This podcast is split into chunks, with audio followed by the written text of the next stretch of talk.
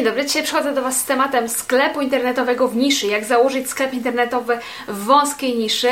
No i właśnie powiemy sobie dzisiaj o tym, e, co to jest wąska nisza, kiedy wąska nisza jest e, dostatecznie e, dobrze dobrana, a kiedy jest za wąska i kiedy ten sklep nie ma większego sensu i jakie kroki trzeba podjąć, żeby ten sklep internetowy w wąskiej niszy założyć.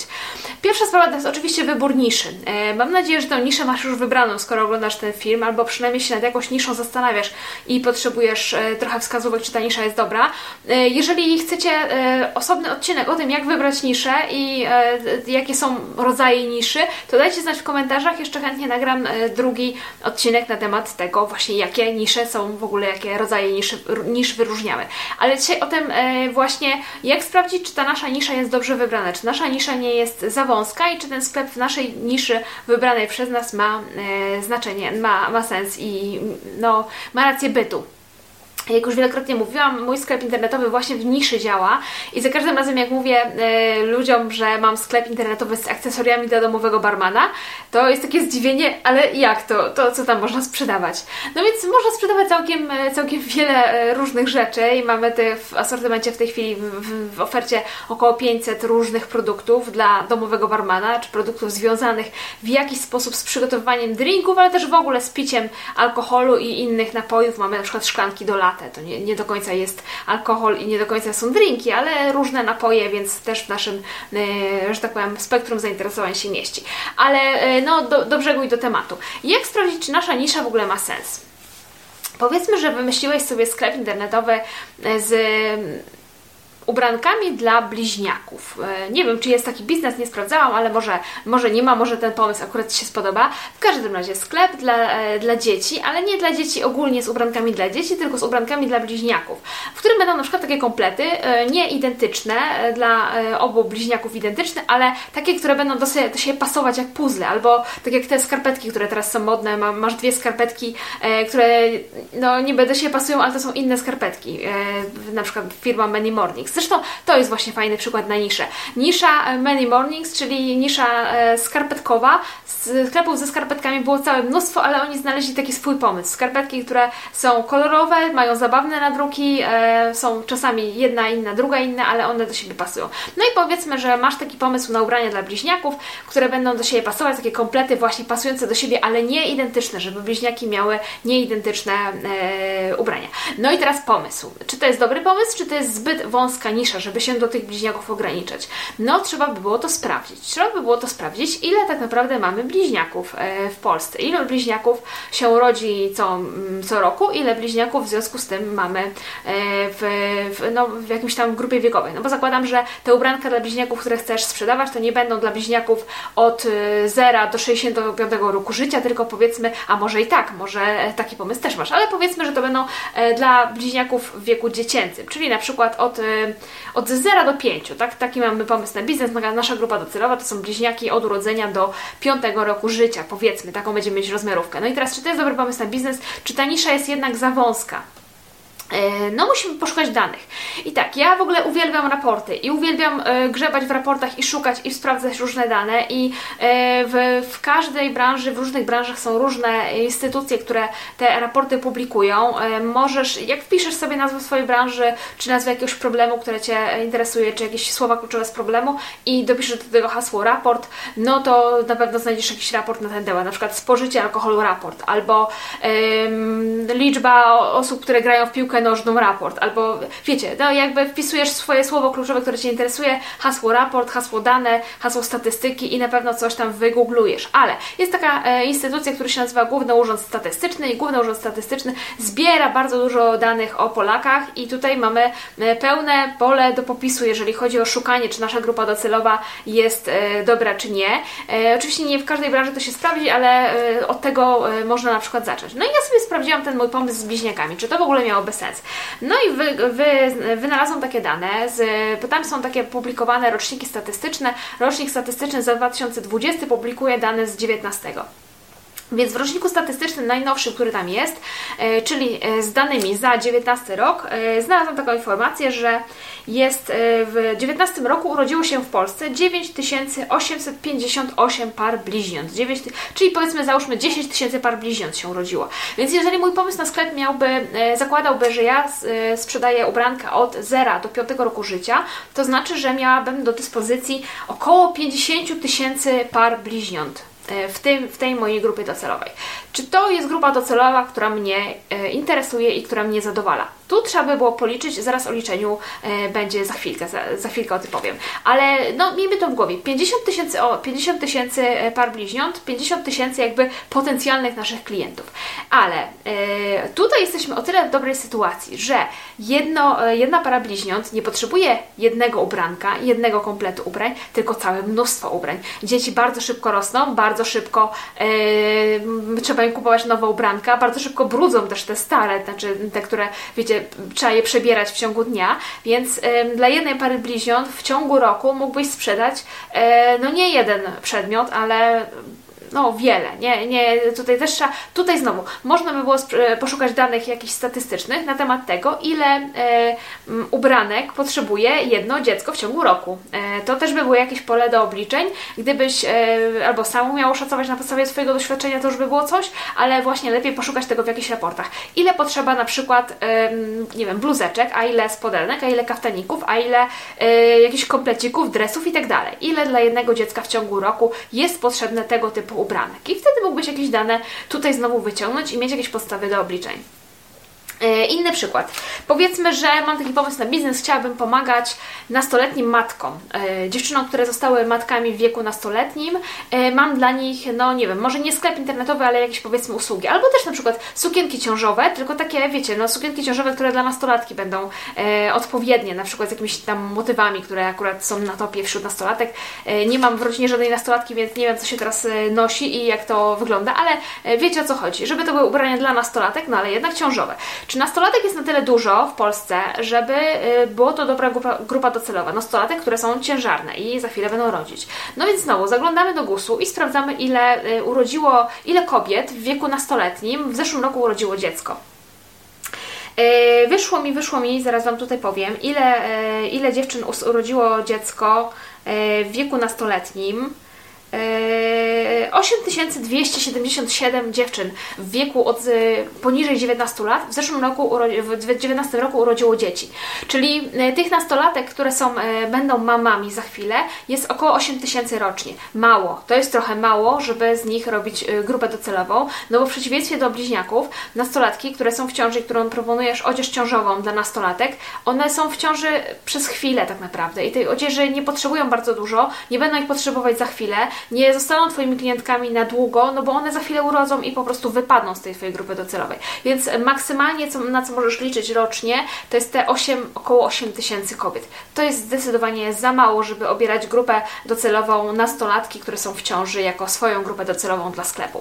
E, kolejny przykład. E, sprawdziłam dla ciekawości, ile, e, ile jest małżeństw cudzoziemców w Polsce. Wiecie, ja w ogóle uwielbiam raporty, jak już powiedziałam, więc jak już jakiś raport sobie dopadnę, to ja tam sobie w nim się zanurzam. I jak szukałam danych do tego odcinka, to spędziłam tam jakąś godzinę po prostu odkrywając kolejne różne możliwości i kolejne mi się tam gdzieś tam żaróweczki zapalały, że to by był fajny pomysł, a może to by był fajny pomysł. No ale ci cudzoziemcy, słuchajcie, jak myślicie, jak dużo cudzoziemców jest, e, zawiera małżeństwa w Polsce? Cudzoziemców mężczyzn i cudzoziemców kobiet. Pomyślcie sobie teraz e, w głowie, jaka to by była duża liczba, czy duża, czy mała, jakąś sobie e, przez chwilę wymyślić liczbę i pomyślcie, czy więcej Waszym zdaniem kobiet, czy więcej mężczyzn, cudzoziemców zawiera małżeństwa w Polsce. Przez chwilę pomyślcie, ja Wam tutaj dam na to sekundę, a sama się napiję. Otóż słuchajcie, znowu dane z GUS-u, bo w GUS-ie też takie dane są. E, wyszło e, z tych danych, że w 2019 roku w Polsce cudzoziemców mężczyzn małżeństwa zawarło 1119 panów. 1119 panów z innych krajów w Polsce zawarło związki małżeńskie. I z tego, słuchajcie, w ogóle największe, największe dla mnie zaskoczenie, najwięcej panów zawarło e, związki panów z Meksyku. 259 Meksykanów w Polsce e, wzięło ślub. A kobiet 271. W ogóle wszystkich kobiet cudzoziemie, cudzoziem... Mm, z, z, z innych krajów wszystkich e, kobiet z innych krajów 271 e, zawarło w Polsce małżeństwa. Więc jeżeli chcielibyśmy sobie obrać jako grupę docelową cudzoziemców w Polsce, którzy w Polsce zawierają małżeństwa i na przykład doradzać im e, w jakimś tam, nie wiem, urzędniczych, papierologii i jakichś takich formalnych sprawach, to to jest mała grupa docelowa. Znowu, dla sklepu jest mała, ale dla usług, dla usług może już być nie taka mała, no bo wiadomo, jeżeli mamy usługi, to nie obsłużymy jakiejś takiej wielkiej grupy ilu iluś set tysięcy osób, bo usługi, no to y, raczej tych klientów potrzebujemy rocznie znacznie mniej. Więc tutaj dla usług ten biznes, ta grupa docelowa o, ewentualnie mogłoby być, dla y, sklepu internetowego już niekoniecznie. No i tych danych ja sobie oczywiście bardzo tutaj dużo wypisałam, nie będę Wam ich wszystkich czytać, albo może parę przeczytam jeszcze. W ogóle wszystkich małżeństw. Jakbyśmy sobie chcieli dla jako grupę docelową naszego sklepu obrać ogólnie małżeństwa, to ile związków małżeńskich się zawiera w Polsce? Ano w 2019 roku 180 183 tysiące z hakiem. 183 tysiące par y, wzięło ślub w tym roku, więc grupa docelowa małżeństwa, całkiem niezła grupa docelowa, całkiem duża.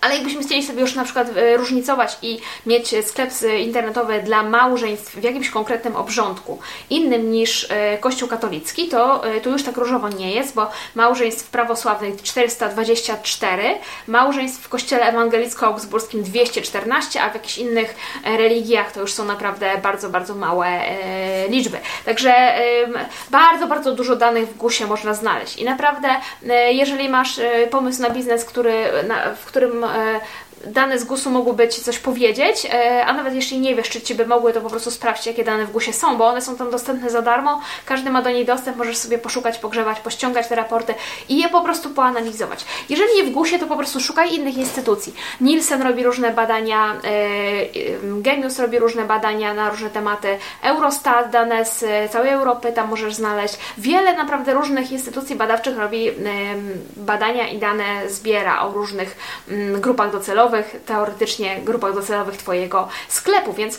y, zanim się zastanowisz nad tym, czy ta grupa docelowa jest dobra, to w ogóle, czy ta nisza jest dobra, to sprawdź, jak dużo w tej niszy osób jest, czy nie jest ich za mało. I teraz jak już będziesz miał jakie takie dane, jakieś takie dane liczbowe, albo dane w ogóle, na których się można opierać z którymi można coś dalej robić, to warto sobie policzyć, to jest drugi krok w kierunku założenia sklepu, warto sobie policzyć, co z tymi danymi e, dalej, czyli ile, e, ile ja muszę sprzedać, żeby zarobić tyle, ile chciałabym zarobić. E, I teraz tak, ja proponuję tutaj dwa etapy tego liczenia. Po pierwsze, najpierw policz, ile musiałabyś, czy musiałbyś sprzedać w tym sklepie, żeby wyjść na zero, żeby pokryć wszystkie koszty. Koszty towaru, koszty y, obsługi, koszty ZUS-u, pełnego ZUS-u. Nie, nie radzę liczyć ZUS-u tego małego na początku, bo docelowo ten ZUS i tak urośnie i tak, więc dużego ZUS-u. Koszty ewentualnie magazynu, koszty reklam i, i wielu, wielu innych rzeczy, które sobie tam wypiszesz dla Twojego konkretnego biznesu, te koszty jakie są, więc policz najpierw ile musiałbyś sprzedać, żeby wyjść na zero a potem ile musiałbyś sprzedać, żeby zarobić powiedzmy średnią krajową. To jest taki, e, no nie, jest to wielki zarobek, no ale na czymś trzeba bazować od czegoś, od czegoś trzeba wyjść, więc ile musiałbyś zarobić, żeby zarobić, e, ile sprzedać, żeby zarobić średnią krajową. Jeżeli e, nie masz pojęcia jak się zabrać za to, to ja mam w moim sklepie, sklep to się opłaca.pl, takie kalkulatory. Ja je tutaj podlinkuję na dole w opisie. Paczka kalkulatorów sklep się opłaca i tam możesz te wszystkie obliczenia sobie wykonać, bo to są kalkulatory przygotowane przeze mnie. Wprowadzasz po prostu te dane, które, o które ja Cię tam pytam e, i jak te dane wprowadzisz, to sobie wyliczasz właśnie, ile trzeba e, sprzedać, ile możesz zarobić, ile, e, ile powinien kosztować produkt, żebyś mógł zarobić tyle, ile chcesz i tak dalej. Tam wiele takich rzeczy jest i oprócz tego e-book cena, która daje zysk, o tym jak ustalać ceny w swoim sklepie. Więc mamy już załatwiony temat niszy, czyli znaleźliśmy sobie niszę, zobaczyliśmy, że ta nisza jest dobra, na przykład właśnie ta nisza z bliźniakami, sklep dla bliźniaków, takie pas pasujące do siebie ubrania jak puzzle, powiedzmy, że jest ok, bo bliźniak potrzebuje więcej ubrań niż tylko jedno, więc tutaj jest duże, e, duże pole do popisu. A poza tym patrzcie, ten, ten pomysł w ogóle jest fajny, dlatego że tam można, e, mogą osoby kupować nie tylko dla swoich dzieci, ale też na prezent. Kupienie takich pasujących ubranek dla bliźniaków na prezent to jest myślę e, coś fajnego, więc tutaj jakieś ciocie, wujkowie, babcie i tak dalej mogłyby kupować. Także mamy już niszę, znaleźliśmy tą niszę, znaleźliśmy dane, na które, które nam potwierdzają, że ta nisza jest dosyć duża, na tyle duża, że możemy w nią wchodzić. Policzyliśmy sobie w kalkulatorach albo w jakichś swoich arkuszach, ile musielibyśmy zarobić, żeby sprzedać, żeby zarobić w tej niszy. No i co dalej? E, jeszcze nie założyliśmy sklepu i właśnie teraz e, zakładamy, czyli e, trzy rzeczy, które trzeba zrobić za każdym razem w przypadku każdego sklepu, w niszy, nie w niszy, jaki byśmy nie mieli pomysł na biznes.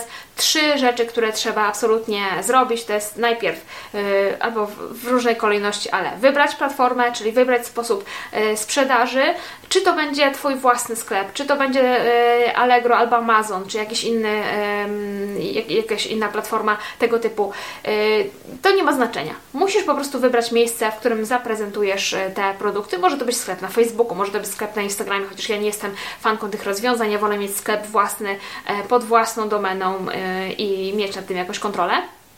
Więc pierwsza rzecz, wybieramy platformę. Druga rzecz, o wybieraniu platformy mam osobny film, więc też tutaj podlinkuję. E, druga rzecz, jak już wybraliśmy platformę, no to organizujemy towar, e, czy sprowadzamy od kogoś, czy kupujemy w jakichś hurtowniach, czy od jakichś producentów, no to już musisz dla swojego biznesu przemyśleć, przeanalizować i znaleźć rozwiązania, ale jak już mamy platformę, mamy towar, no to zostaje nam tylko e, dotarcie do tej grupy docelowej. I tu może być największe wyzwanie, dlatego że nie, e, nie wszystkie wiadomości, które znajdziesz w internecie, internecie, e, również w moich filmach dotyczących tego, jak dotrzeć do klientów, jak znaleźć klientów, będą odpowiednie w przypadku jakichś bardzo wąskich nisz.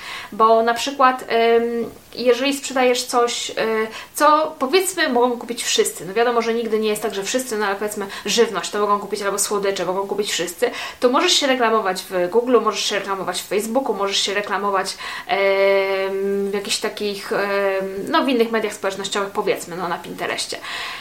Ale jeżeli masz bardzo wąską niszę, to może się okazać, że ta Twoja nisza, ci Twoi klienci nie dotrą do Ciebie w ten sposób. To znaczy z Google'a może oni dotrą, może tam będą szukać rozwiązań dla siebie, ale może nie, więc musisz pomyśleć, gdzie jest ta Twoja grupa docelowa, gdzie jest ta Twoja nisza, gdzie ludzie, którzy potrzebują Twoich produktów się znajdują, gdzie oni przychodzą. Być może zupełnie bez sensu będzie Ci ładować e, pieniądze w reklamę w internecie, bo znacznie łatwiej będzie Ci sprzedać w ten sposób, że pójdziesz na jakieś targi, jeżeli tylko otworzysz w końcu jakieś targi, e, pójdziesz na jakieś targi i tam znajdziesz grupę docelową, albo na jakiś zlot fanów e, czegoś bardzo niszowego i tam znajdziesz ludzi, a może e, zamiast sprzedawać ubrania po prostu w internecie dla dzieci, dla bliźniaków, to pójdziesz do jakichś klubików malucha i, i tam znajdziesz klientów. Wiesz, generalnie pomyśl, gdzie jest ta Twoja grupa docelowa. Nie zawsze to musi być tak, że wszystkie sposoby, w ogóle nigdy sposoby dotarcia do klientów nie są uniwersalne, a w przypadku wąskich niż to w ogóle jest już taka bardziej